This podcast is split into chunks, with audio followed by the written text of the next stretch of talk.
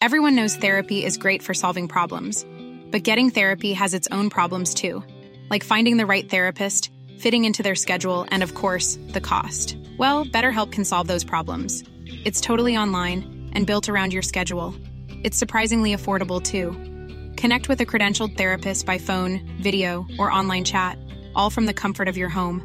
Visit BetterHelp.com to learn more and save 10% on your first month. That's BetterHelp, H-E-L-P. Burrow's furniture is built for the way you live.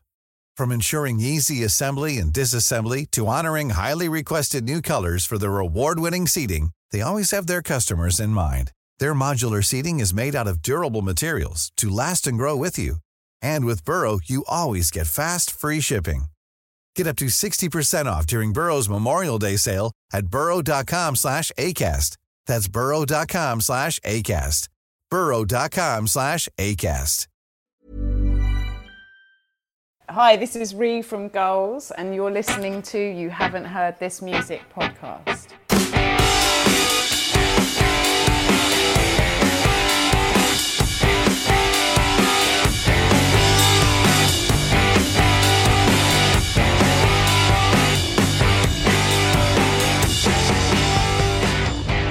Hello and welcome to this week's episode of You Haven't Heard This Music podcast, episode 13.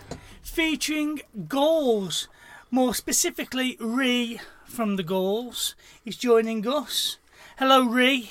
Hello. You well? I'm very well, yeah, very excited to be part of the pod tonight. Good, so thank you for having me. No, it's our pleasure. And also with me to my very left, I have Wayne. Say hello Wayne. How hello, are you everybody. Wayne? I'm very good, thank you. No one cares. Neil to my right. Greetings and salutations. Neil. And as usual, we have our podcast of several rounds, several sections. We have the head-to-head. Me, Neil and Wayne will go head-to-head, and we'll have Ree who will decide which song she thinks is her favourite. Not the best, because that's not how we work. It's personal preference. Personal preference. Subjective is music. It is. Then we'll have our hidden masterpiece. Hidden masterpiece. Also brought by Ree, we'll have the Forgotten Classic. Forgotten Classic. Brought by Ree. Yeah, he leans forward to do it and then leans back, bless him. Then we'll have our... Intense Hardcore Genre Musical Challenge Mode Go! For the Intense Hardcore Genre Challenge Mode Go. Musical Genre Challenge Mode Go. Wayne was challenged with bringing some music from the genre...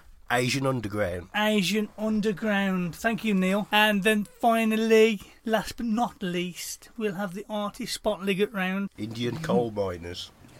What? Asian Underground. Oh, God. Neil, shut up. Just shut up for 2 minutes.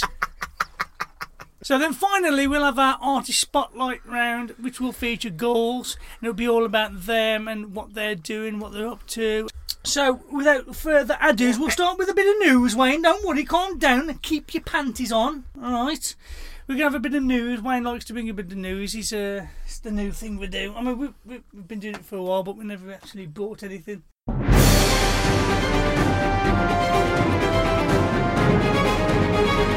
This is the YHHTMPC news brought to you by Wayne Saunders. Well, go on then, Wayne. Take it away. The artist spotlight for the last 2 weeks. They've been really good and entertaining. You had West Coast Massive on a couple of weeks ago. Why do you keep calling it the spotlight? I don't know.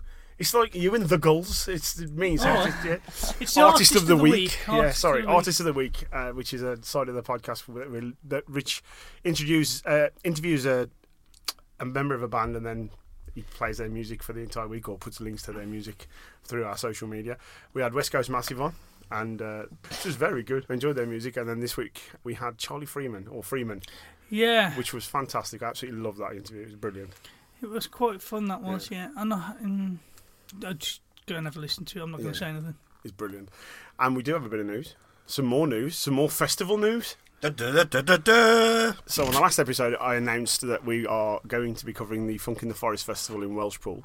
And now we're going to be covering another festival, But this podcast will be already out by the time we're there, so this is old news by then. But listen, keep an eye out for the podcast special, as it were, because we're going to be covering a festival up in Derbyshire called Ustock. Been invited along to go there and see all the bands that are playing there over the weekend. Pretty much 90% of them are all unsigned bands, so we're going to have some interviews with those, take in the surroundings. It's a beer festival, fellas. Yeah. At a pub. I'm looking forward to it immensely. Yeah, it's a fantastic little festival up in the Derbyshire, at the edge of the Peak District in Derbyshire, and it's run from this pub called the U Tree, and its organisers are a chap called Dan, who is the landlord, and this guy Dave. I don't know their surnames, I'm really sorry about that. They're the guys who... Dan and Dave who've invited us along. Creators of Game of Thrones, is it? No. We'd avoid that like the plague. It's a bit like, we'll have a better ending, that's what it was. Yeah, these guys, it's their fifth year doing it. They have two stages. They have the Quarry stage, and I think it's called the Woodland stage. So look out for that in a couple of weeks after this has been released, and you'll get all the juicy gossip from that festival. Gossip? Oh, gossip. I don't know, it's gossip, is it? You'll get all the interviews and stuff and things from the festival. Nice. Yeah. There you go. Okay. It'll all be good. Anything else? I think that's about it, you know. It's a busy month. It's a busy month. It's a very busy month. Yeah. Okay. Shall we progress then? We shall move on, yes. We shall move to our first round, which is the head-to-head. Head-to-head. Noggy to noggy.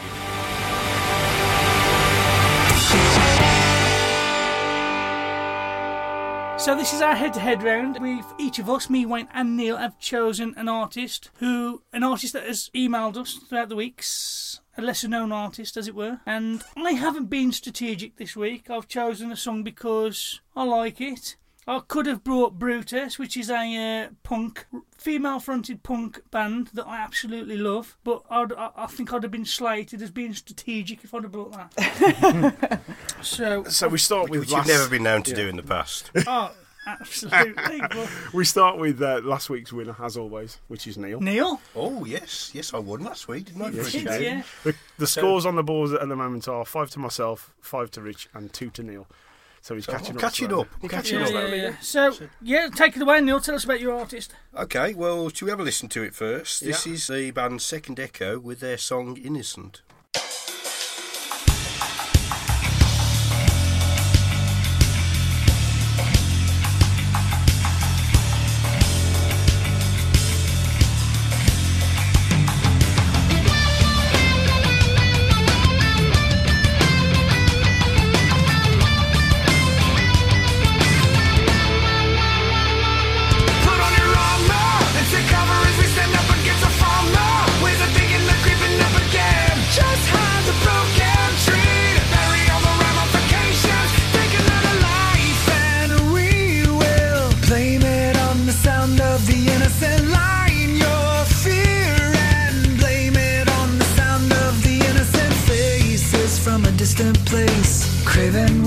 Sound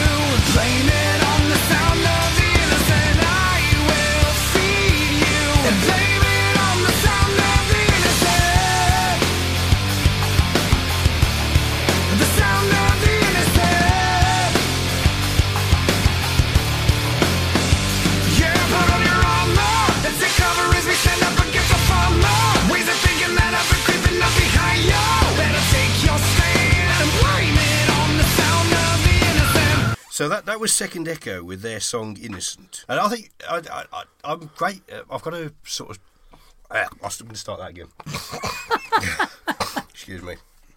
I've got to hand it to Rich for introducing me to this band, really, because I probably would have missed them in the plethora of emails that we get sent all the time from different bands. But Rich actually singled these out and sent them to me and Wayne and said, these really aren't my cup of tea, but what do you guys think? I think it was a case of, these aren't my cup of tea, but I know they're right down your street. Yeah, and yeah. They couldn't be more down my street. Yeah. I absolutely loved it. It's, to use the term that I've used several times on the podcast, it's everything that I bum up. Yes. It's I love this track. It's well produced. It's got a great structure to it. I love all the sort of stops and the drop to the middle eight and all the rest of it. It's just so well structured, and I absolutely love the bass that rings through all of it, particularly at the start. It opens with this rumbling bass line. I got a bit paranoid this morning because I thought Richard submitted the acoustic version of it as my head-to-head instead of the actual sort of plugged-in version, and which probably I haven't heard the acoustic version, but it probably wouldn't have had that. But that to me sort of makes the song. And the vocal, it's very sort of Corey Taylor-esque, very sort of gravelly but melodic. And yeah, I just loved it. So we'll start with you because you're going to be very negative, Rich. From what do you think? No, not at all. Not at all. I like this one. I've only listened, unfortunately, to the acoustic version, which ironically I haven't heard yet. And I like it. I was getting a bit of Pearl Jam, bit of Creed, that type of American rock type. You know, that I was getting a bit of that for me. It was a nice mellow rock song, but again, I had the acoustic version. But I can imagine that with the extra bit of bass and the extra bit of plugged-inness, it would have picked it up and it'd have been just as good, if not better. Is that a new musical term now? Plugged-inness. Plugged-inness. Yeah, that's what they say. That's what they. All the kids are saying it. That's what all the kids are saying behind the sound desks. So the opposite of acoustic. Yeah, I've got. It's a good piece of rock. It's a bit outdated, maybe, but who cares? It's still good to listen to. I enjoyed it. I'm not going to go into the technicalities. So I listened to the acoustic version. It was just fucking acoustic guitar. And he just strummed a bit, but yeah. What did you think, Wayne? Or actually, we're going to Ray. What did you think? Yeah, I think I agree with some of the things you were saying. I definitely got a lot of sort of Pearl Jam, Soundgarden-y vibes. Like when I listened to it, I was sort of hurtled back into the past. It sort of sounds like something, you know, like a time. I wasn't ever a massive Pearl Jam fan, but Bo, my guitarist, is, and you know, definitely sort of has that vibe. Yeah, I appreciated its kind of aggressiveness. I actually emailed the dude because I'm a lyricist, as you know, and I was just a bit kind of confused about exactly what it was about, and that to me sort of words are everything. So I reached out to the band and was just like, can you just clear up exactly what this tune is about? Because the video that they've made has got lots of like protesters in and then lots of kids like running around spending money, and yeah, so he got back in touch with me and said that people think it's a political song but it's completely non-political. And that's like, with all respect to, you know, this cool tune, that's a bit of a turn off for me, if I'm honest, like punk through and through, you know what I mean? Yeah. So yeah, he said that like it's about people kind of protest and sign petitions and grow frustrated, but actually what they need to focus on is themselves and their own family and their own local community and stuff like that, which I can appreciate as a message. But I don't know, I think like, yeah, I love the music is cool, like not necessarily my cup of tea, but I just think I wanted a little bit more kind of lyrical clarity maybe. Okay, yeah. That's probably the most just want to say, effort one of our guests has ever put in. You haven't heard this music podcast. Connecting bands all over the world. More effort than me, in fact, because I've just realised as you were saying that normally I email the band, and I mean they've sent us their music in and asked for it to be featured on the podcast, but normally I do drop them an email and say that we're going to be featuring them just to give them the heads up. I actually forgot with this band. So I'll email them tonight and say, as you know, you're going to be featured on our podcast. Our guest has informed them for us. Our guest is more organised than me. Yeah, you're welcome. Thank you, Ree. Jesus. Wow. I knew there was something I'd forgotten to do. Well, Wayne? This is yes. Right, so... Innocent by Second Echo. They only have an acoustic album on Spotify, and I believe that's for a reason. They're doing that strategically, because if you like the acoustic version, you'll then go and try and seek them out and see the live versions. So the plugged-inness versions, yes, as it were.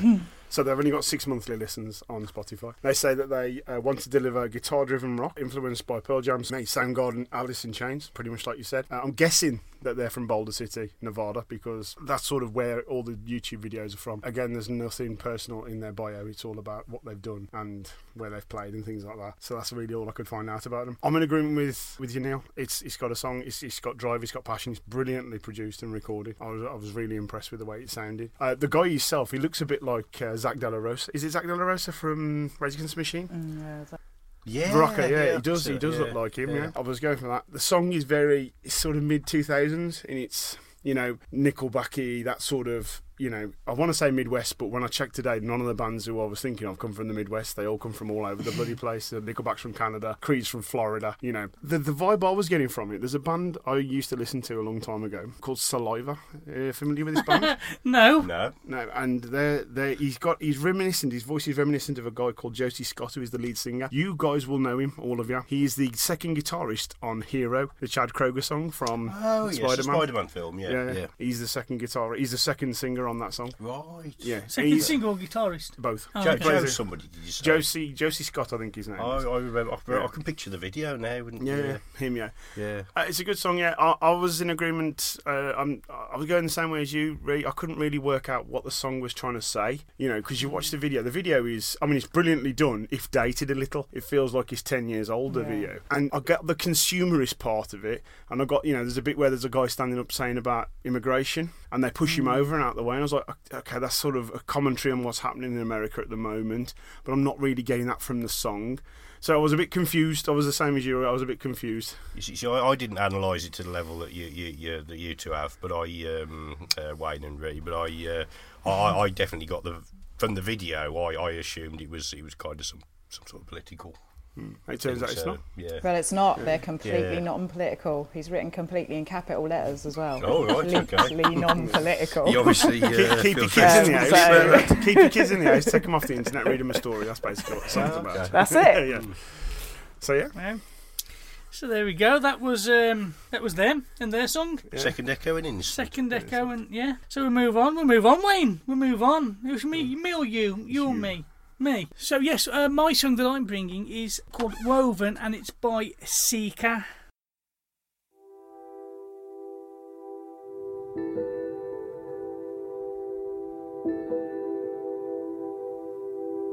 Oh, I don't know where I end and where you begin. It's been so long.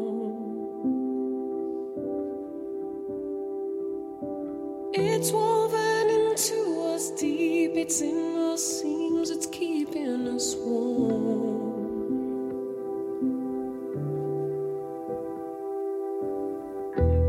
From this air we grow, in our blood we feel the seas. The start of us, it washes over me. I will carry your heart, carry you with me.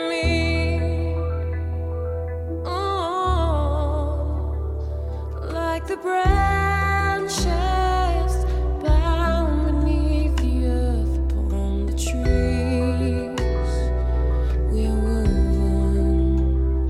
We keep dancing underneath the fire of the sun.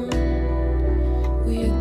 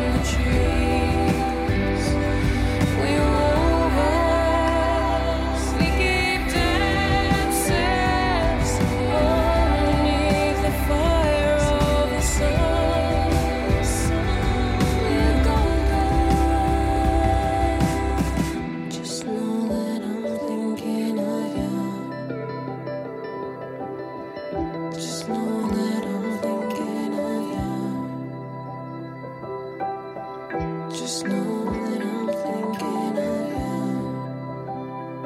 you.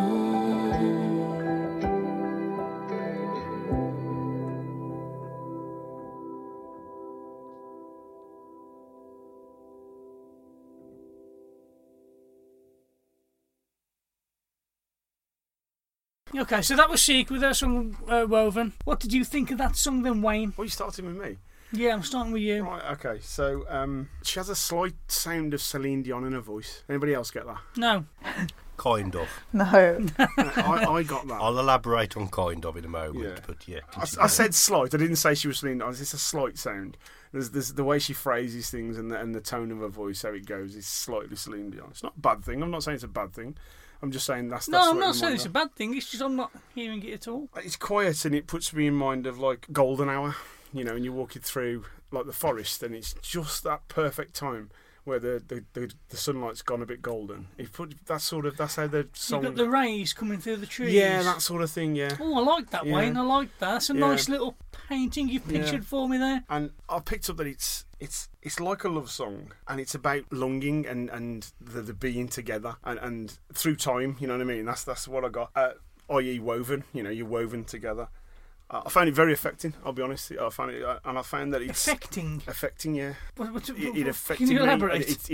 It sort of dragged a personal feeling out of me. Okay. You're a very emotional person, aren't you, Wayne? I try to be, if music can do that to you. The thing I found with this song is that it's lyric-driven. It's not music-driven at all. The music is very secondary, and I think that's the way it's meant to be. You know, there's a line in it that says, the last line in the song says, just know that I'm thinking of you. Now, I took that as somebody's last thought before they passed away. That's what I took that as. Just know that I'm thinking of you. And it's the last moment of their life. And that's what they... And it's that sort of thing affected me. It's a personal moment, you know. And it's something we always go to where it can affect, you know, somebody being personal in a song can affect...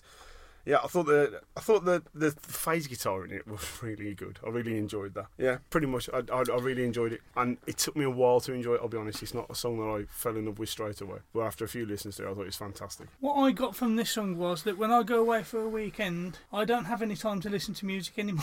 So I'm not allowed to go on holiday anymore. Because I don't have much to say about this, the one song that I brought up, other than I like it. It's ethereal. It's got almost a Celtic vibe to it. It has, yeah. It's got like a Clannadish feel to it. You like Clannad, Neil? You get that? I do, and I've actually got that in my notes. Oh, have you really? Okay, yeah. But yeah, I wish I'd have taken more time to listen to it and get to know. I've had such a hectic week, and it's not an excuse. It's really bad of me. But yeah, it's a beautiful song. It's beautiful. It is. We should mention that it's not released till the 12th of June, so it'll be released by the time this is out. So, it is, yeah. So you don't even need to say that, Wayne. Well, I did anyway. Yeah, so this song was actually released the 12th of June. How about that? Well, it's July as well. I've gone back a month. So this song was released the 12th of July this month. I had a thought about time travel the other day, you know. Go on, then. Let's go there then. Well, you see, because I've always said, right, time travel cannot be possible.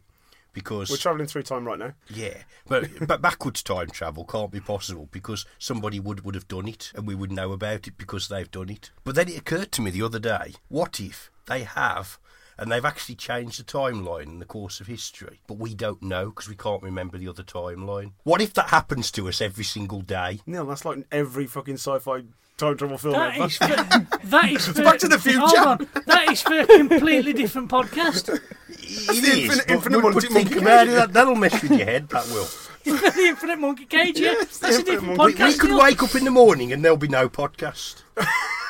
We could wake up in the morning and we'll be millionaires doing the podcast. That's what I'm planning. It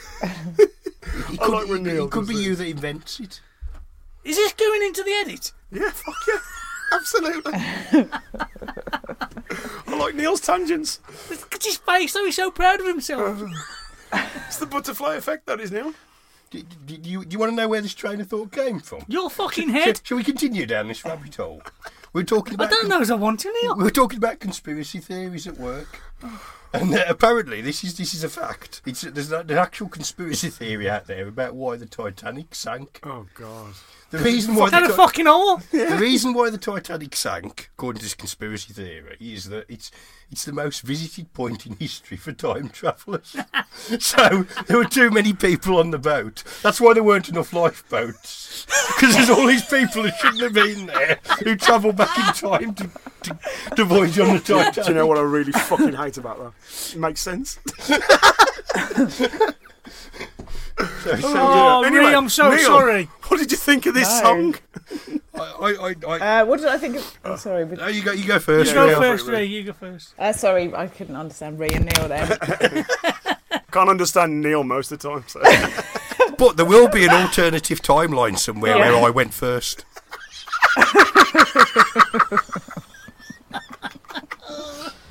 Okay, so sorry, Ree. Yeah, okay, so Richie, you kind of I think did yourself over with not choosing the punk band for me, because this tune is about as far from the music that I'm into as it's possible to get.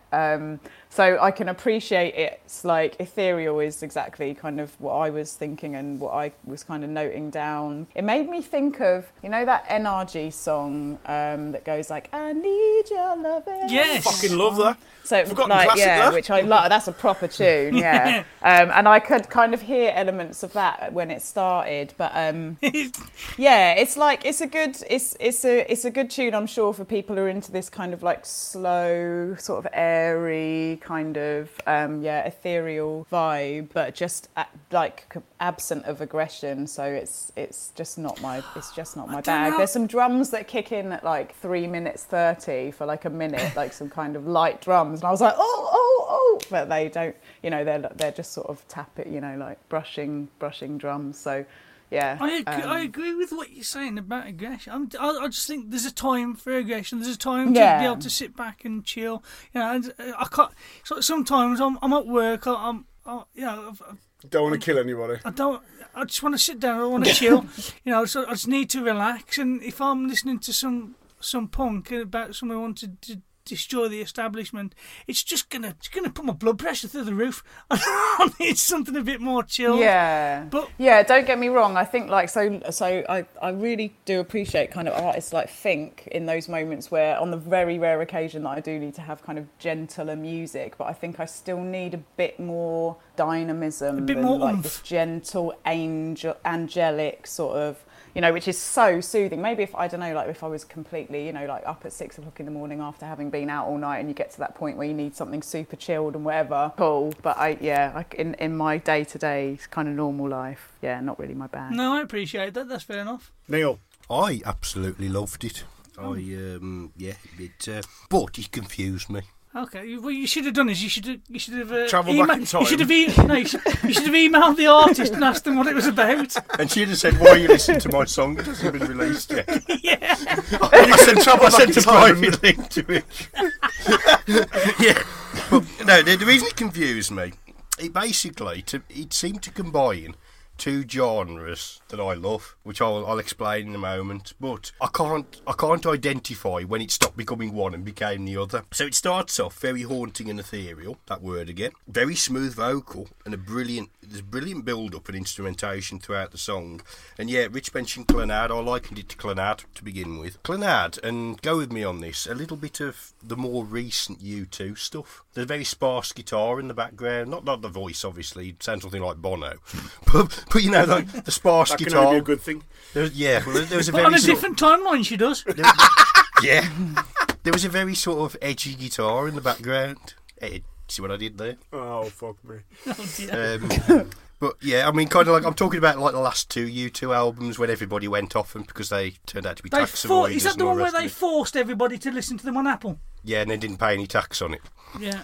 That one, and then all of a sudden I'm listening to it, and then it suddenly occurred to me I was listening to an 80s power ballad, and I think this when you said Celine Dion, that's where I said I kind of understand a bit. It's that very a voice gets more powerful throughout. You must not notice this, Rich, but I'm sure a synth comes in. Yeah, I know your love of synth, but it's mellow. Towards the end, I realised I'm listening to something that Foreigner could have released. But I listened, so I went back and I listened to it again. I was like, I want to pinpoint the bit where it stopped becoming Clannad and became Roxette, and I can't pinpoint that point. It really baffled me. It's not a bad thing. I love the song. See, you've hit something there, Neil. I wouldn't say 80s power ballad. What I'd say is mid-90s, like Meatloaf. Yeah. You know, Meatloaf, I'll do anything for love and that sort of thing. Yeah, I probably got my decades mixed up a bit, but it's like the same difference. I'm not getting power ballad from it at all. Because it's not powerful enough. That's what it is. It's an understated power ballad, you know. It's not all power ballads. That lesser-known genre music, understated power ballad. Yeah. Okay. But I did like it. I thought it was amazing. In an alternate timeline, it is a power ballad, obviously. Yeah. It's going to be a recurring theme. Of course it is. But it won't be in an alternative timeline. Right, so that was my song then. Woven by Seeker. Check her out. Check her out on all the socials and everything. We'll leave it all in the show notes for you to check her out. Probably check her out better than I have, because I've been shit this week. Shall we move on to Wayne? I'm bringing the band Hoirong and their song, Sisi. Enjoy.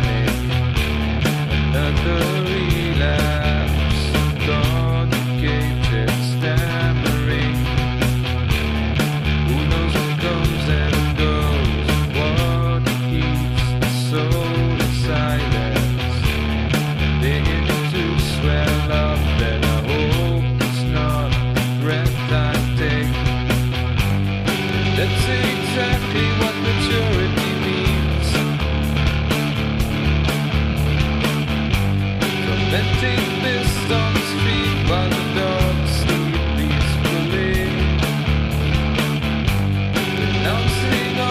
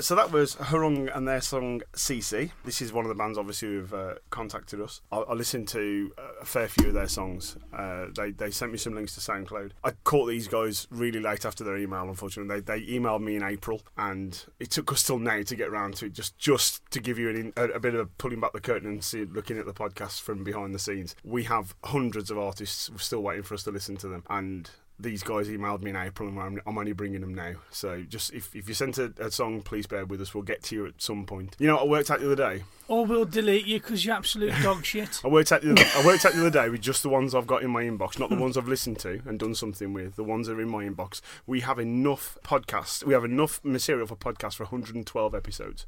Wow. Yeah. Does that include the Artist of the Week and the B-side as well? No, that's just the A-side. So okay. you could strip it down more than that. So yeah, I had to listen to these guys. I thought it was, you know, the stuff they're doing is very 80s indie, and I really enjoyed it. I had a read about the band. These guys are from Bangalore. They're from Delhi in India. No shit. Yeah. The guy I spoke to is a guy called Kamal. He's the founder member.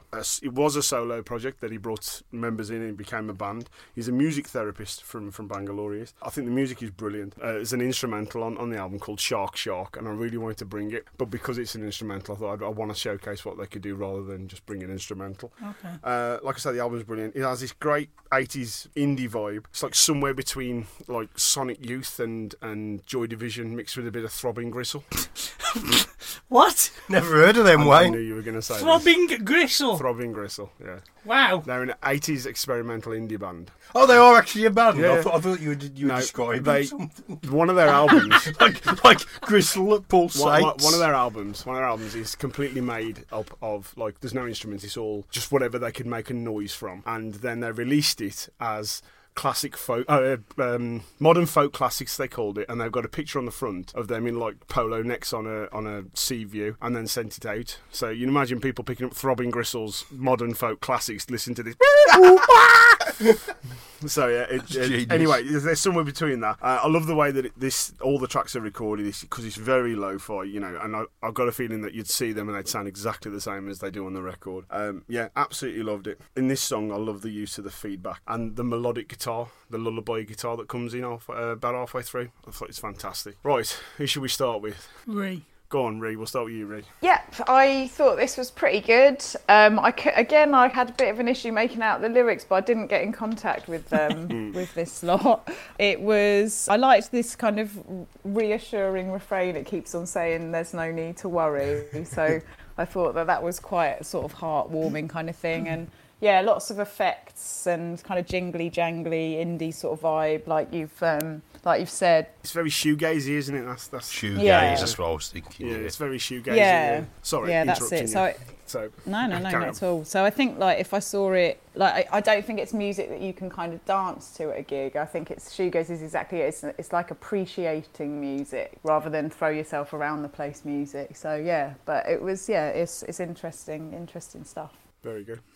Neil? I liked it. I mean, we mentioned the effects and things. I personally thought it could do with a little bit less distortion. Distortion kind of took me out of it a bit, which is a shame because I normally love that kind of thing, but it just felt, it didn't feel like it belonged there. It felt like, I like the song, but I think it could have done with being a little bit cleaner. It reminded me a lot of Jimmy Eat World, who I like rhythmically, but with too much distortion. It was almost like Jimmy Eat World decided they were going to be Nirvana. So how do we do that? We just put a load of distortion onto what we play. And it just, that kind of confused me, but in a less good way than Richie's song confused me. But it wasn't unpleasant. It was good. There you go, Wayne.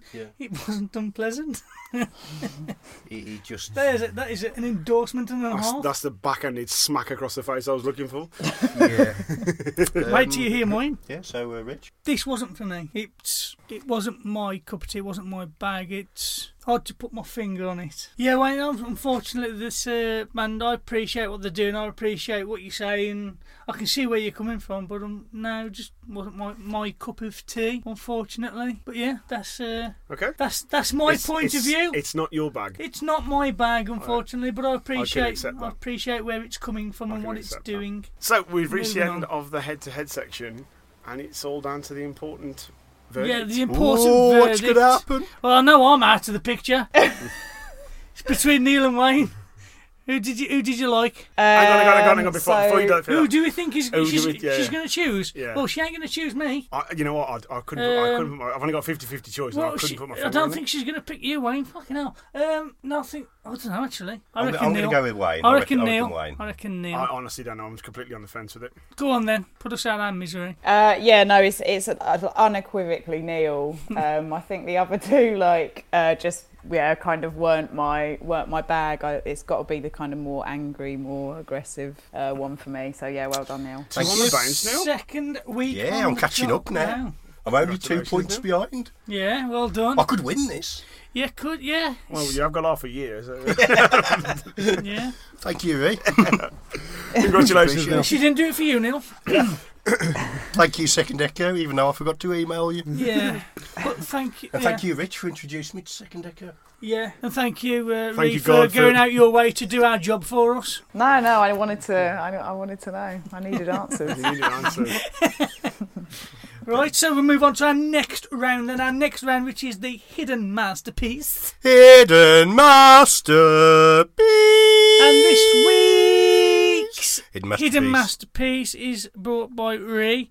And what have you brought? So I have chosen a song called Lunatic to Love by the Presidents of the United States of America. You have? Yes. So tell us about how you came across this and why you love it so much and all that. So the Presidents were big when I was in school. Well, Peaches was a really popular song, wasn't it? Like everyone kind of jumped on that bandwagon and I did it. Yeah. No shit. And I did, and Lump obviously were like fairly big hits, and I did, you know, I liked those tunes. I thought they were all right, but I one day come into, I can't remember, was it history or, yeah, I went into school and I sat next to Chris Barnes and he gave me, it must have been on CD because of when it was, but I don't know if my mind has made me think that it was on tape because that's kind of more sort of Chris Barnes gave me that CD and magical, well. You know, but yeah, so how did he? Spreading it, promoting it. But yeah, Chris said to me, oh, give this a listen, Ree, and gave me the whole of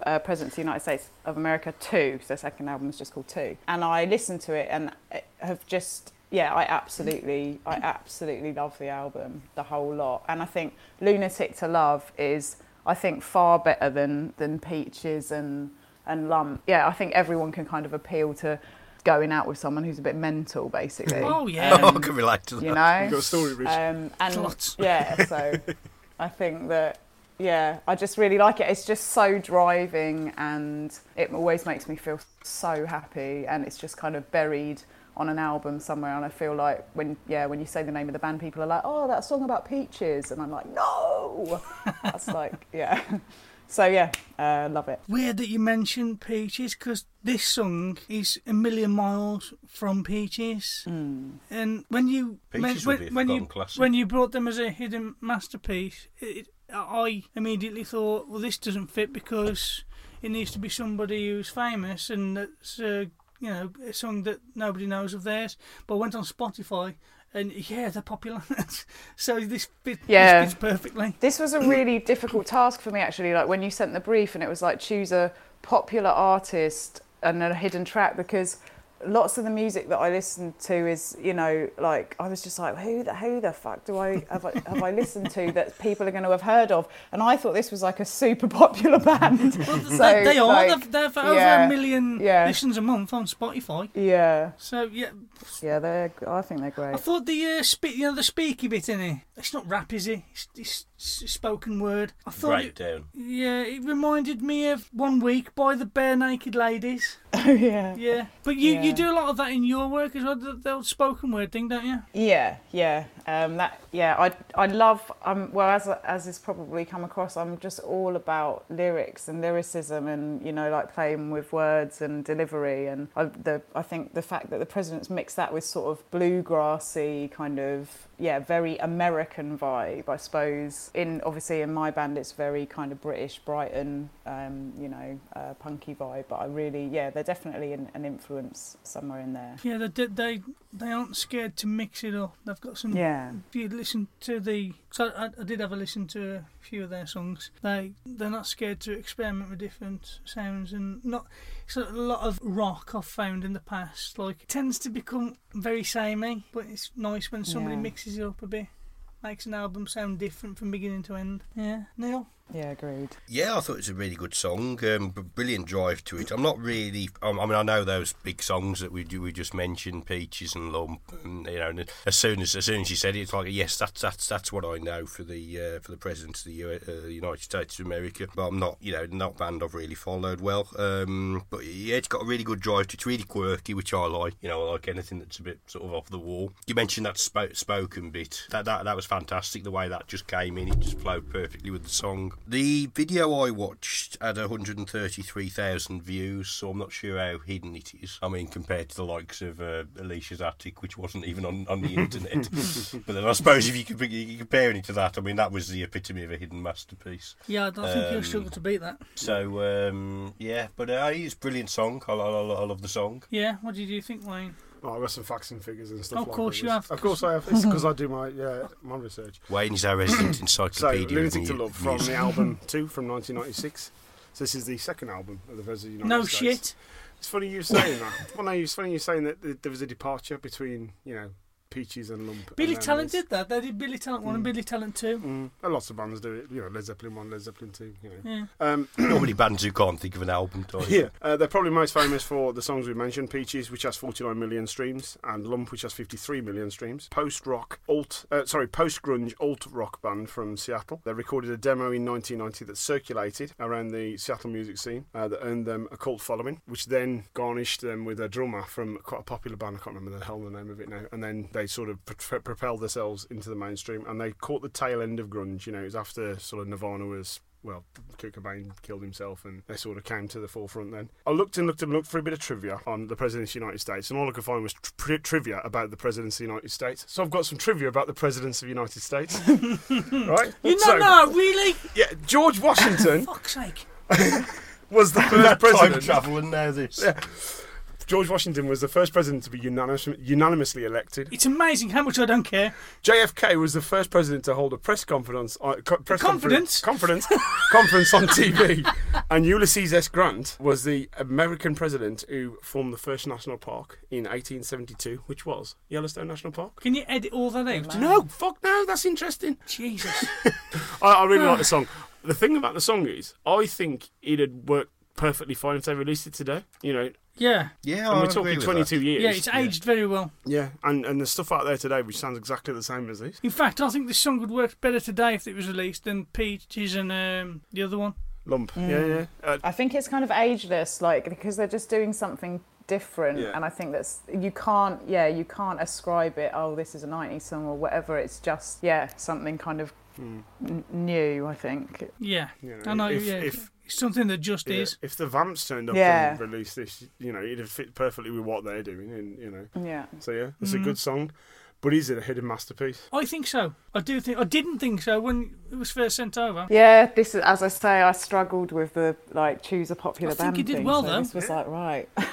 I would say definite hidden masterpiece. Now I know what I know.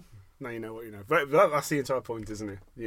Your preconception was wrong, and then you did a bit of research and you changed your mind. And now I look like. Neil, I'll say it's a hidden masterpiece. I mean, I mentioned the 133,000 views earlier, suggesting that perhaps it wasn't hidden, but I think in comparison of some of the statistics you've just read out about of their more popular songs, yes, I'd say it's a hidden masterpiece. Yeah, and also they've been fight my corner, but they've been together they formed a fucking long time ago. Yeah. So 133,000 views is not. But in a different time stream, they didn't form. It's true.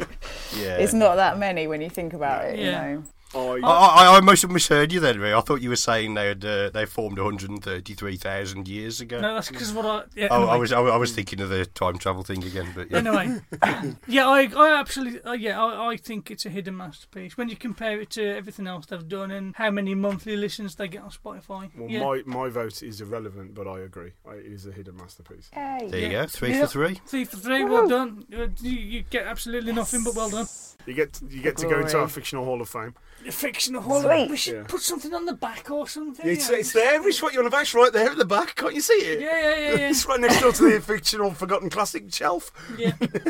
And you've got the satisfaction that you managed to change Richie's mind. Exactly. It changed my mind. It proved me wrong. Same difference. Even better. Right then. So the Presidents of the United States of America, their song "Lunatic to Love" is a hidden masterpiece. It is. Yes. It's, maybe put some applause over or something. Just I made like an effect, I'll clip all that before. Brilliant. I was thinking of that clip in Monty Python when they do a funny sketch and you have the old ladies clap. Nice. Right. After all that frivolity, we'll move on to our forgotten classic. And our forgotten classic isn't our forgotten classic, it's Ree's forgotten classic. Okay. What have you brought, Ree? Oh God, I hope I haven't fucked this one up as well. He didn't fuck the last one up. Neil didn't do forgotten classic. Oh, well done. Neil's got to shout down the mic. Go on.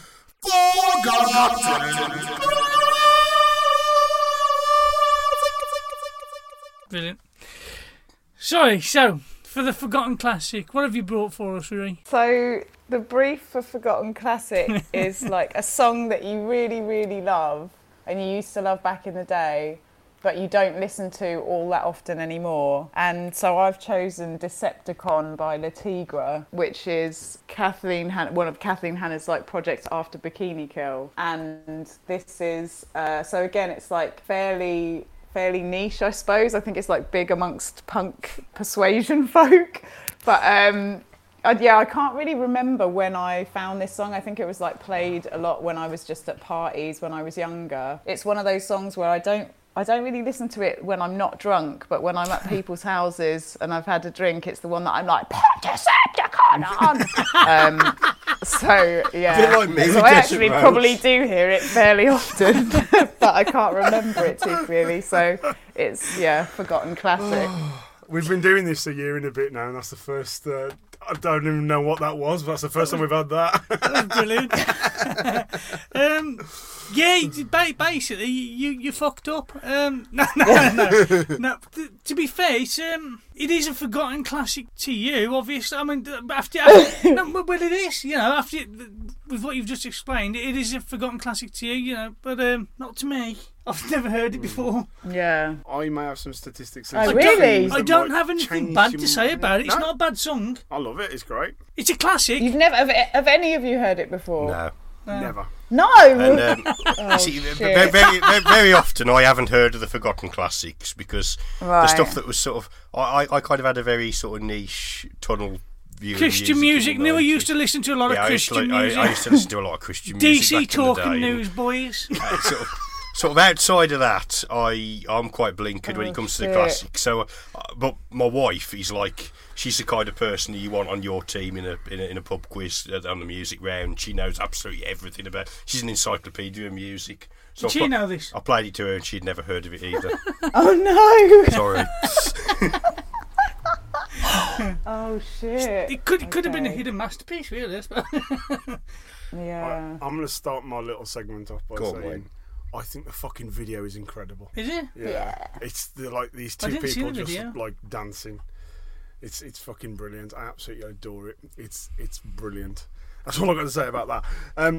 Deceptacon then. So 14 million streams on Spotify by Le Tigre, which obviously in French means the tiger. I did think this. When you look at the number of listens, it's not unpopular. It does fit the category. It just means Ree's been drunk a lot of times. It's true. The band is Le Tigre, and the album is Le Tigre from 1999. They're from New York City. They have had Deceptacon featured in an episode of a Netflix show called Special, and it's also in The Book of Life. I don't know if you know that, the Leica film. The Book of Life? No. Okay. They also have had a song featured in Jessica Jones. Oh, yeah, Jessica Jones. Yeah. They've written a song, Christina Aguilera as well, called My Girls. Oh. And the song focuses on the death of meaning... the death of meaningful lyrics in rock music, i.e., who took the ram in the Ramalama Ding Dong. Yeah, I love that bit. Yeah, it's very satirical. That I like that a lot. Yeah, who did take it out? When did pop become commercial and not a genre on its own? Stock Aitken and Waterman, I'd say personally, but might be. You like them, don't you? No. Oh. Well, yeah. When I'm drunk at parties. listening to Deceptacon that I don't know. The funny thing is, everybody can relate to what you said there. When you're at a party and you just want to listen, nobody else's music matters but yours. Yours is better, and you want everybody else to listen to it because they'll understand that your music is fantastic. And then they're like, well, listen to mine first. Yeah, we'll listen to whatever. Play mine next. A couple of weeks ago. And that's when Deceptacon comes out. A couple of weeks ago, my next-door neighbours, there's two ladies who live next door to me. I don't know their names, so I can't name and shame them. There was two ladies who live next door to me, and the one lady was moving out. And they decided to throw a leaving party, and they had the best fucking emo disco I've ever heard at midnight. It was fantastic. Emo disco. Listening to 8 girls singing the Black Parade at fucking 5 past midnight. Absolutely out of tune was fucking brilliant. These guys remind me of a band I brought for my Head to Head a while ago called Chicks on Speed. Do you remember that? We don't play guitars. Yes. Oh yeah, I like that. You know those, Ree? Yeah.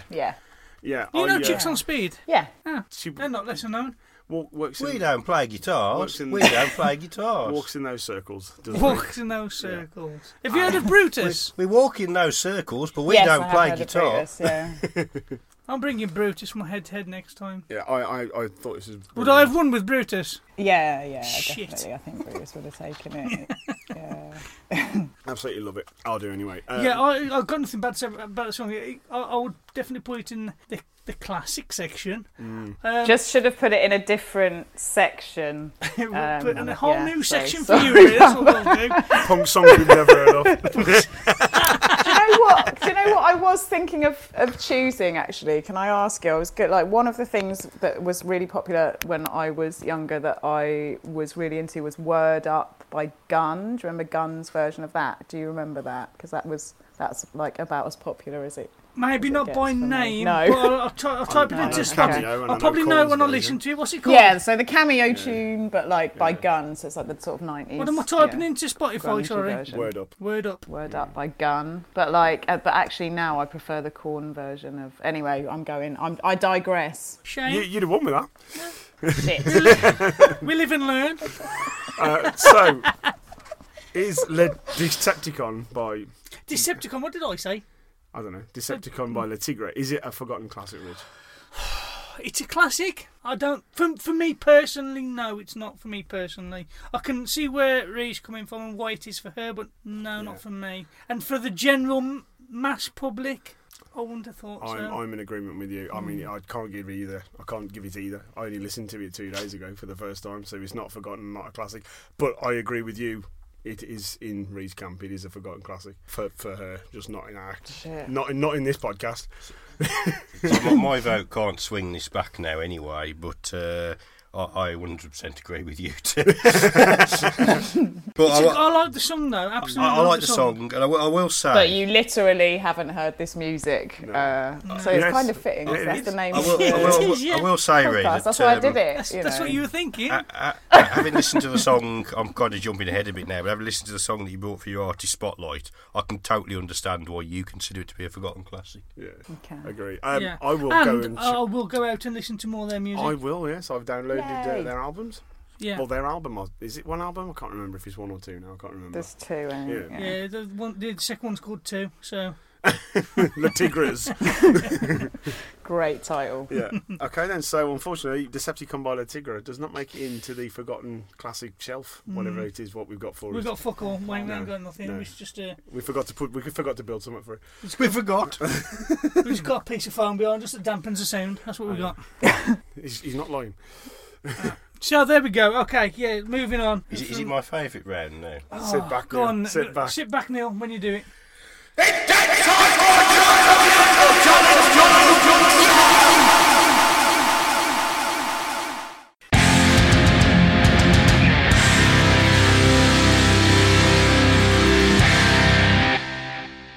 went louder.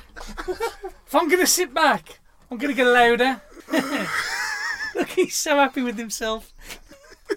God damn. Right. So yes, this is the Intense Hardcore Genre Musical Challenge Mode Go. Last time Wayne was challenged to bring some Asian Underground by Francesca Louise, which I thought she just made up on the spot, but apparently it's an actual genre. Yes, it is. So tell us about it, Wayne. Tell us about it. Right, so I was challenged with Asian Underground, and I will give you a quick brief description because we didn't have one in the last episode. Asian Underground is a term associated with various British Asians and South Asian Canadians, that threw me, musicians, mostly Indian, Pakistani, Bangladesh and Sri Lankan, who blend elements of underground dance music with traditional Asian music of their home countries in South Asia. So that's the description of Asian Underground. I have brought Asian Dub Foundation and their song New Way, New Life, which I came across Asian Dub Foundation. I knew of them, but I didn't know any music of theirs. I came across them last year at a festival. I saw them at Festival Number 6, where they rescored Lahane. Are you familiar with the film Lahane, either of you? Oh, yeah, I love that film. It is a fucking immense film. Yeah. And they rescored it live in front of me. Actually, I saw that. Yeah, they come to Brighton, and I didn't get to see it, but yeah, that looked amazing. They blew my eardrums, and not in a figurative, oh, my God, it was amazing. They literally blew my eardrums. I was deaf for 3 days afterwards. Not a bit like what I do. They were asked by 3 different people to turn the music down, and they said, if it's too loud, you're too fucking old, is what they said. And then I had to shove things into my ears to stop it, and I was deaf for 3 days after it. But they were fucking amazing. Wow. They have a guy called, I forgot what he's called now, but he does this strange thing, beatboxing with a flute. Oh, yeah, I've seen that. It is fucking incredible. And to see it live in front of you, you don't believe what you're seeing. It's fucking something to behold. It really is. Lahane and the way they rescored it was fucking incredible. I mean, Lahane's a fantastic film. What a film. Yeah, and then to have the live music in front of you, even though it was fucking making my ears bleed, literally, it was really, really good. I moved as well. I sat in the third row to start with. I moved to the back, and they still made my ears bleed. It was just too fucking loud. They should have known better. They got ear defenders in. They were fucking fine. I had that with Kosheen. Gigo and Kosheen, they were far too loud at the Institute, and... Yeah. I think he blew one of the speaker cones early on in the film, and the film's about an hour and 45 minutes. So about 20 minutes, he blew one of the speaker cones, and I think that's what did it. It rattled all the way through. The bass player, I think. Yeah, it was not a fun experience, but a fun experience at the same time. It was a really weird one. Asian Dub Foundation are from London. They've had many changes over the years. They've had 16 different members to date. They formed in 1993 at an education workshop where it was all about programming music. And that's where they formed their band. They released their first single, Rebel Warrior, in 1995. And like I say, this is, along with like people like Talvin Singh, do you know who he is? No. It's a really good genre of music of this. I really did enjoy it. I downloaded a Spotify playlist of about 50 songs and listened to every single one of them. And when Asian Dub Foundation come up, because I'd got this nice little anecdote, I thought I'd bring them. But there was lots of stuff on there I really, really did enjoy. Let's start with Neil. Let's have a listen to what Neil thinks about it. I thought it was a great song and a great example of the genre. I wasn't too sure about it to begin with because, you know, kind of underground, I kind of like, you know, to me that's... Throbbing Gristle. Well, yeah, kind of unknown. And I've heard of the Asian Dub Foundation. I heard of them years ago. Yeah, I wasn't sure if they could be really classed as Asian Underground anymore. But then it occurred to me that they're highlighting a sound, and it's not their fault they became famous.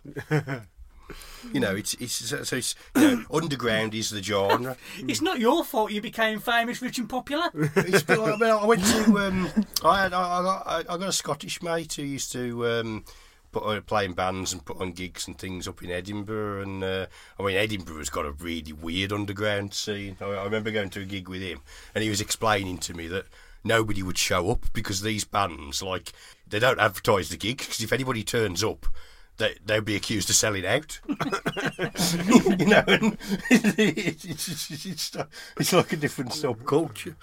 But I liked it. It's very anthemic, very sort of, you know, it sort of captures almost like a sort of Manchester vibe. Yeah, I can see that, Neil, yeah. But yeah, I loved it. Absolutely loved it. Cool. Want to go next to Richard? Go on then. Yeah. Oh, yeah. I've had Asian Dub Foundation on my playlist for a while. I do like them a lot. This one, though, I wasn't familiar with this one. It sounded more reggae in parts. It sounded like he was singing in patois. But yeah, that's included in Asian Underground. Oh, is it? Yeah, you can throw some dancehall in there, yeah. Okay, well, yeah. I did like it. I found that this genre is now before anybody accuses me of being racist, it's not what you. I like to think of it as Balti music, and the reason being it's got an Eastern vibe, but it's created for a Western palate.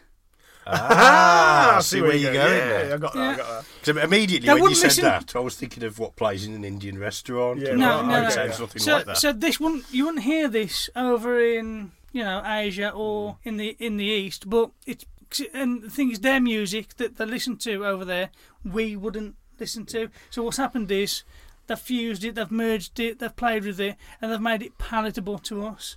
And it's good. They've done a very good job of it. You know, I see this. I see this as when you're sat at home and your dad plays Elvis all the time. My dad didn't play Elvis all the time, but your dad plays a certain genre of music all the time. And then you grow up with that ingrained in you. And then you find a different genre of music and you smash the two together. And press blend. And press blend again, yeah. Oh, yeah. That sort of thing. I think that's the same, you know, these Asian kids were brought up on Bhangra music and music from the East. And then they discovered the underground dance music. And they went, you know what a fucking sound great there? Tabla drum. You know what sound good over that Bhangra? A donk. Stick a donk on it. And a beatboxing flute. Yeah, exactly. I think that's, and I think that's, you know, that's the way that genre was born. It's a clash of two cultures, and you get this in the middle. And I think it's a great genre of music. I really enjoyed listening to this. Over to you, Rhi. What did you think of this? Yeah, I love this. Love the vocal delivery and, yeah, everything about it, really, I thought was really kind of inspiring. It's a lot about exactly what you've been talking about, this New Way, New Life thing where they're paving a new way from from kind of what they've grown up with and what's gone on before. So they talk about in the lyrics, don't they, this Sunday morning TV show that they were kind of brought up on. And then I love that they're kind of saying that visibility that was, so they could see people like them on this Sunday morning TV show, and that has kind of empowered them to make their own kind of identity, and that's what's kind of boosted the band and what they're doing. I just thought it was really like positive and like a bit protesty and yeah. You love that, don't you? Yeah, I do. You're getting that. I never have got that with you, Rhi, at all. I thought all your songs were about unicorns and fucking rainbows, you know what I mean? You have to invite me to one of these protests. Yeah, cool. Right, we'll sort out who does what next. Because I think is that it? We're done? Yeah, we're done, yeah. Mm. So, Asian Dub Foundation is a very good take of the Asian underground genre. Yeah, I think it was a good genre challenge. Good song. Do we sort out what happens next time? What's going to happen is we need the Bible. Well, now, have you got a genre that you could pick for Neil? It's Neil's turn next. Or do you want us to choose one from the You Haven't Heard This Music podcast genre Bible? Well, what do you want me to say now? Anything you want. Feels like a loaded question. No, you could pick any genre you want. Any genre. It's the Bible's to get your get out clause in case you haven't got anything. On the music that you brought to us. No, it could be anything. Anything.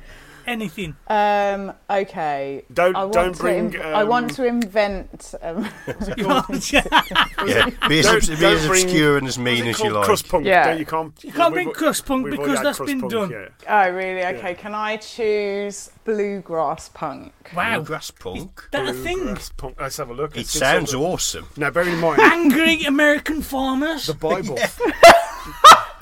Perfect. The Bible protesting about the corporations, the price of corn. Getting I already know the song I can bring for that. You know, fucking battery farms and shit like that. Fuck those battery farms. Yeah. It's not in the Bible, but I'm going for it. Bluegrass. Yeah, we'll go with it. Yeah. Is that punk. Me? No, it's Neil. Who's it? You? Oh, yeah. There you go then. Bluegrass punk. Okay. Bluegrass punk. Okay. I'm going to enjoy it. Do you know what? I quite like the sound of that. Can I just ask, Rhi, does it exist or did you just make it up? It does exist, but it's really, really neat. Okay, that's cool. I can deal with that. We brought a song about PMS the other week, so don't worry about it. That's not niche. It was K-pop and it was all about K-pop. Premenstrual stress. Really? It really was. Go back and listen. The video's amazing. I will. Yeah. I'll seek it out. The video's got kaiju and everything. It's fucking amazing. Yeah, it's an eye-opener. It really is. So we move on to the last section of the show, Rich. Yes, we move on to the last section of the show, which is the Artist Spotlight.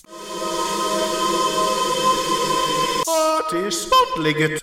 So, Ree, yes. Since we last spoke, yeah. I bet much, not much has changed. It hasn't been that long ago, has it? When was it? Was it this year? It was this year, wasn't it? 2 months ago, wasn't it? Yeah. Jesus, nothing's happened. You've got nothing to say. Should just copy and paste the B-side. So what have you been doing since then? What we've been doing? We've been playing lots of shows. We did a festival in Wales. That was good fun. We are going into the studio this weekend to... Right, record a couple of tunes about fighting fascists and people who drop litter. Same thing. I was going to say same thing. Yeah. No, two separate songs, two separate brands of anger there. So we've just got a few shows coming up in Brighton. We're curating one of our own, so we've got us and some kind of punk bands, other angry bands that we're pals with that we've got coming up. Throbbing Gristle playing. And alas, not. No, I'm going to try and book them for next time. So just keeping busy, writing and recording, and just playing as much as we can. Awesome. So, we have had Shop, which was the one that you kind of debuted. You played Shop before we Love released that song. It. It is great. That had a bit of like Six Music played that a couple of times, and we've had a bit of kind of. You heard it here first, though. You did hear it here first. But that was like the first. We've had like BBC introducing kind of local radio and stuff like that. But someone messaged us. I was out with the drummer Hicks. It was Brighton Festival. We were just in a bar, and someone messaged us just like, "Oh, your song's on Radio 6 Music," and I was fucking running round this bar looking like an absolute loon, just fucking sex. So I was a little bit happy about that. So that's quite a big deal. So congratulations. Yes, thank you. Everything's looks like it's all on the up, which is cool. Yeah. So have you got any more gigs, any more festivals coming up for the rest of the year? No festivals this summer actually. Like we've got a festival in November in Brighton, but it's like a in a venue, you know, obviously. Well, you'd fucking hope so in November. It's going to be freezing. It's on the beach. Yeah, just like an all-dayer independent Brighton festival. But yeah, cool, excellent. The song that you're bringing today, what is it actually? Which song is it? It's called Flaws. How many? Flaws. How did this song come about?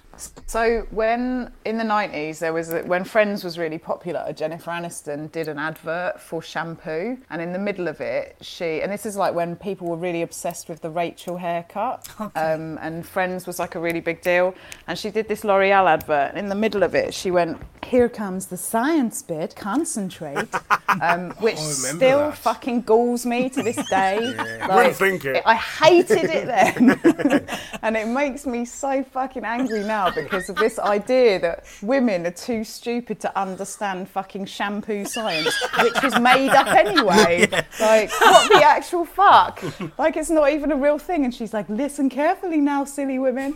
And that, to me, kind of like sums up everything that's wrong with adverts aimed at women, which is just like, you're not good enough. Like, your eyelashes are too short and your body's too big or too small there but too big there, and so it's that this song's born of that frustration really with just not having got over the Jennifer Aniston advert that was on a long, long, long time ago. At least you don't hold a grudge, that's the main thing. Such a grudge.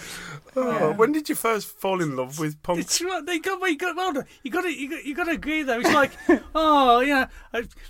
listen now carefully to this pseudoscience. That's it. Like, really focus, women, because we know how hard you find it, you know. Put this shit on your hair, it'll make it better. You know, yeah, exactly. To deal with the invented ingredients that actually aren't even real things. Keratin 5-9, you know, whatever. What do you mean it's invented? It's there on the packet. Well, you yeah. They've got to put the ingredients on before you eat it. So. Exactly. So my question to you is, when did you fall for punk? Where did you fall for the whole punk movement and genre?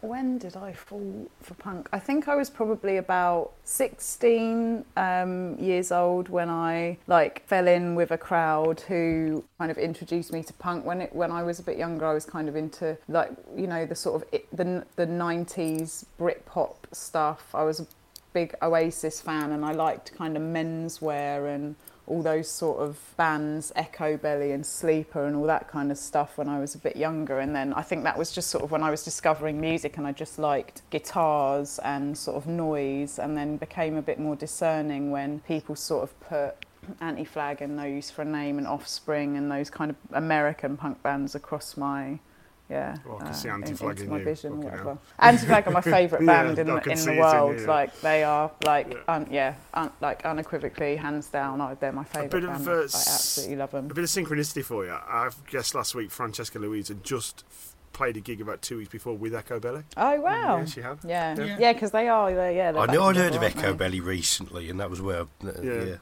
So yeah. Well, you've answered my question. I think. And my next question is really simple. Why Gulls? Where's the name come from? That's a good question. I don't know why I didn't think of that. So we're from the seaside, obviously, and we were when we first got the band together. You know, wrote a few songs, and we were umming and ahhing about names, and me and Bo's a guitarist, she's my best friend from school, we've been friends for years and years, went to the pub, it was like a nice sunny evening, and we sat outside just like throwing ideas around, what about this, and then I said, what about Gulls? And I kid you not, at that second, every fucking gull in Seaford, which is where we're from, everyone in the vicinity went, you know, that scream that they do. And we were looking at each other just like wide-eyed, open mouth, like, what the actual fuck? Like, if you ever needed a sign, do you know what I mean? It was like, what about Gulls? And all the girls were like, yes, yes, yes! So we went with Gulls. I love the way they portray the seagulls in the Finding Nemo films. Go, mine. I mean, obviously, if it... They are punks, though, aren't they? They're angry seagulls. Fucking they're like, give me your fucking chips! I mean, obviously, you'd have gone for Throbbing Gristle if it wasn't taken, obviously.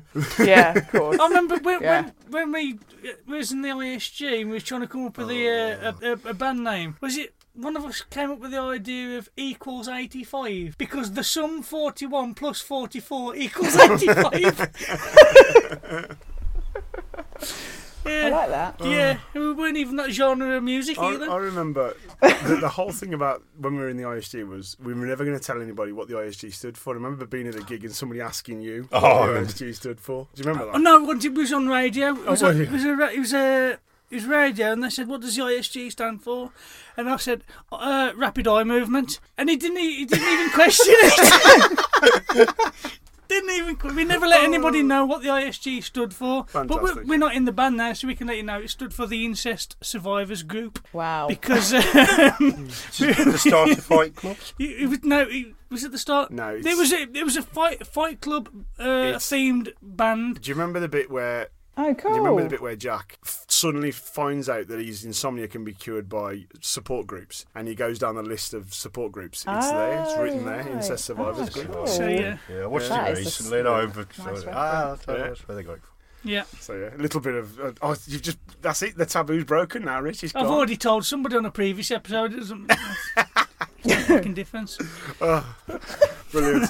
I think it was going to Floors. I think Floors is as good as Shop. You know, it's got that raw anger. I love the last line you're screaming in that song. It's so raw. You know, it's like you broke your fucking leg. You know. It is full of anger and aggression. What I love about your music is it's up to date punk. It's everything that punk wasn't originally, but still is as well. It's very polished. Punk originally wasn't polished. It's not that it wasn't meant to be polished. It's just they maybe for whatever reason weren't able to polish it the way we can today with the technology. And it's like you've still got that raw energy, that raw anger, and even though it's polished, because usually if you polish something, you lose that atmosphere, that something, but you still have that in your music. You can still tell it's not anger for just being angry. You know that you mean it. Yeah, I think you can feel that. I think what you've done is managed to take your stage show and the power that comes from that and put it into a song, which a lot of bands can't do. They can't transmit what they do on stage into a record, but I feel like you do. I feel like it's there. Thank you. I feel that you'd probably be better. Not that you recorded stuff is bad because your recorded stuff is good. That's what we selected you from, you know. I feel that on stage, I feel like I would enjoy your music more on stage. And I think that's what you are. You're more of a live band. Am I wrong? You have to come and see us then. Do you know what we should? Yeah, I think... You're too intimidating, aren't you? I really appreciate that, you know. We've played before with bands who use a fuck ton of pedals and something goes wrong and then their set is fucked, you know what I mean? So they're like, so something will break or a battery will run out in something and suddenly the sound of one of their songs isn't gonna work and they're having a mega stress because the show isn't gonna be what they want it to be. That to us just feels kind of foreign, you know, we're a three-piece, we don't have a bassist, it's just drums, guitar and two vocals, and it is supposed to be stripped back and, you know, fairly simple. Obviously the words can be quite fast and are a focus, but I hope that it is representative of what we're doing live. I really love in the middle of Floors is the whole, like, you know, deluge of sound, and it's I was trying to think of a way to describe it in the car when I was driving along, and the only thing I could liken it to is, have you ever heard of the pedal, talking about pedals, the effects pedal by Electro Harmonix called the Big Muff? Yeah, that's the sound I've sort of got with her, you know. I think that might be what Bo's using. Yeah. It's turned up to 11, you know. You can barely make out what noise it's making, but it's there and it's full on. Yeah. I mean, considering you're a three-piece, and I didn't realise until you said then you're a three-piece, it's a very, very big sound. It sounds fantastic. It's going back to Gulls as a song, I kind of mentioned it before in the Forgotten Classic. I totally get your Forgotten Classic on the basis of that. Yeah. But I actually think that Gulls, Gulls is your band. Floors. Yeah. Floors, yes, sorry. Did I say Gulls twice? I meant Floors. Floors is a much better example of the genre than the Forgotten Classic you brought, in my opinion. Oh. I loved it. Just to thank you. Reiterate what I was saying about you being polished, I think what you've done is a good thing, because a lot of people, they will love a genre, and the thing is, 70s punk died out in the 70s because that's where 70s punk was, but that didn't mean that punk had to die out. It just needed to evolve. Mm. And I think what you've done is you've evolved punk. You know, you've brought it so it works today. Whereas there's a lot of punk bands out there, as good as they are, they don't work today. They don't catch the ear of people today, whereas you have managed to evolve it, if you know what I mean. Am I making sense? That's really kind of you. Praise indeed. Yeah, I mean, I'm really, really happy with that. Even though last time you reviewed one of my songs, you said that it makes you want to go to the shopping centre and go into Primark and piss up a poncho. I think this is like... That's what you said. Yeah, which is like definitely the best thing that's ever been said about the effects of our music ever. But this is also really great. So thank you so much, Richie. That means the world to us. Cool. Excellent. Have you got anything else to add? Have you got anything else to say? Have you got what does the rest of the year look like? Have we already covered that? No. What does the rest of the year look like for you then, other than the festival and some gigs? Lots more writing and recording, and just trying to play really kind of bigger shows. We're looking at kind of shows out of town, but also like starting something in Brighton that's a kind of regular, us and another band are going to put a regular show on in Brighton, so that people can kind of find us, you know. So we want to think about making a band night that's very inclusive and inviting, not kind of highbrow stuff. Yeah, so a bit more stripped back, a bit more toned down to what you're used to. I think like we want to have this festival that we played in Wales. We met some really incredible bands of kind of different. I think sort of have like kind of punk running through them, but are really quite party bands and bands that you can dance to and have got that kind of, you know, like ska vein or whatever, and that kind of dancey post punk. And that's what we want to kind of get together, is a real Saturday night punk kind of party, you know. Cool. When we say it every time, we need to see more of the artists that come on the show. And to be honest, yeah, I think your show would be a storm. I'd love to come and see you live. It's just getting out there. You have to send us your gig lists. Yeah, we'll do. Because we need to get to more gigs. We do. Cool. So send that along. We'll have a look at it, see if we can sort something out. Great. Awesome. Yeah, well, so you your streaming links, Rhi? Tell us all about where we can find you on Tinterweb. Okay, so www.gullsband.co.uk is our kind of website, and from there you can find us on all of the usual places. So Instagram, we're Gulls, BTN, and that's probably what we use most. Facebook, Gulls Band Brighton, I think. I should probably know this off the top of my head. Don't worry, just put Gulls in, you'll find it. Yeah, exactly. Yeah, on Spotify we're Gulls with a full stop, because there's a couple of other artists called Gulls. Damn it. You should have gone with the ISG. You should have gone with really fucking angry Gulls. That's what you should have gone with. Yeah. Subtitle, we want your fucking chips. Yeah, awesome. So, well, thank you so much for having me. It's been lots of fun. Thank you for joining us and putting up with us. Yeah, my pleasure. Yes, thank you. Yeah, my pleasure. Putting up with that unprofessionalism. No. I'm sorry about the grenade of Deceptacon. Yeah, I think that made it interesting. I think if we ever turned professional, it'd be useless. I think we'd be shit and boring if we became professional. Yeah. I'm not even sure this has been recorded. That's how professional. We may have to invite you back next week to do it again. We did that with somebody once. Well, that's probably twice. The best. I can pick the better person. Yeah, it has happened before. Yeah, you won't be the first. No, it has recorded. You're quite safe. Just don't know what quality it is yet, though. So. Yes, thank you for joining us. It's been an absolute pleasure having you on the show. Yeah, and it'd be good to have you back again in the future when you've got some more stuff coming out and what have you. Yeah. An official friend of the show, I think. Yay! Yeah. Awesome. You can find us on all the streaming platforms, and if you can't find us there, let us know and we'll try and get us there. Find us on Facebook, find us on Twitter. We have a little website you can have a look at. It's a temporary... I keep calling it a temporary website. We've had it for about 8 months now. You can listen to the song, the episodes on there as well. Next time, who have we got on the... Next time, we have... We'll be really worse for wear next time as well. I have no idea who we have next time. I think it might be that... The two, no, in between the two festivals it will be. We've got a recording between the two festivals. Yeah. Let's have a look. Next time on the show, we have Paul Robinson. The dodgy businessman from Neighbours. This is Paul Robinson from the music magazine. Is that right? Music. Yeah. Yeah. So he's thrown Rich off his stride, isn't he? Yeah. We have Paul Robinson. He's from a music magazine. I should probably say what music magazine it is, but I don't have it to hand. Never mind. Yeah, we'll have the head-to-heads as always, and the scores on the boards are 5 to me, 5 to Rich.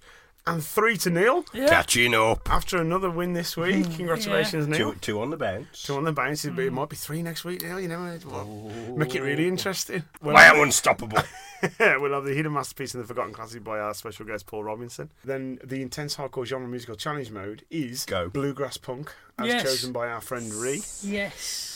I'm actually looking forward to this. I'm looking forward to this. I'm so excited for this. You'll have to tune in and see what the fucking hell we get for that. If you have any suggestions that you think are really good tunes, send them along to... Yeah, I will. Send them along. We'll it'll help. But then we finish off next time with the Artist Spotlights, which I'm guessing Paul Robinson will bring a band that he wants to highlight. Yeah, I hope so. That's the end of the show then, so yes, thank you for listening, if indeed you still are. Goodbye. Bye. Tired of messages, tell me to count up my flaws. Oh, but what I wouldn't give, but just a little bit more. More, don't wanna hear it, don't wanna see it. It's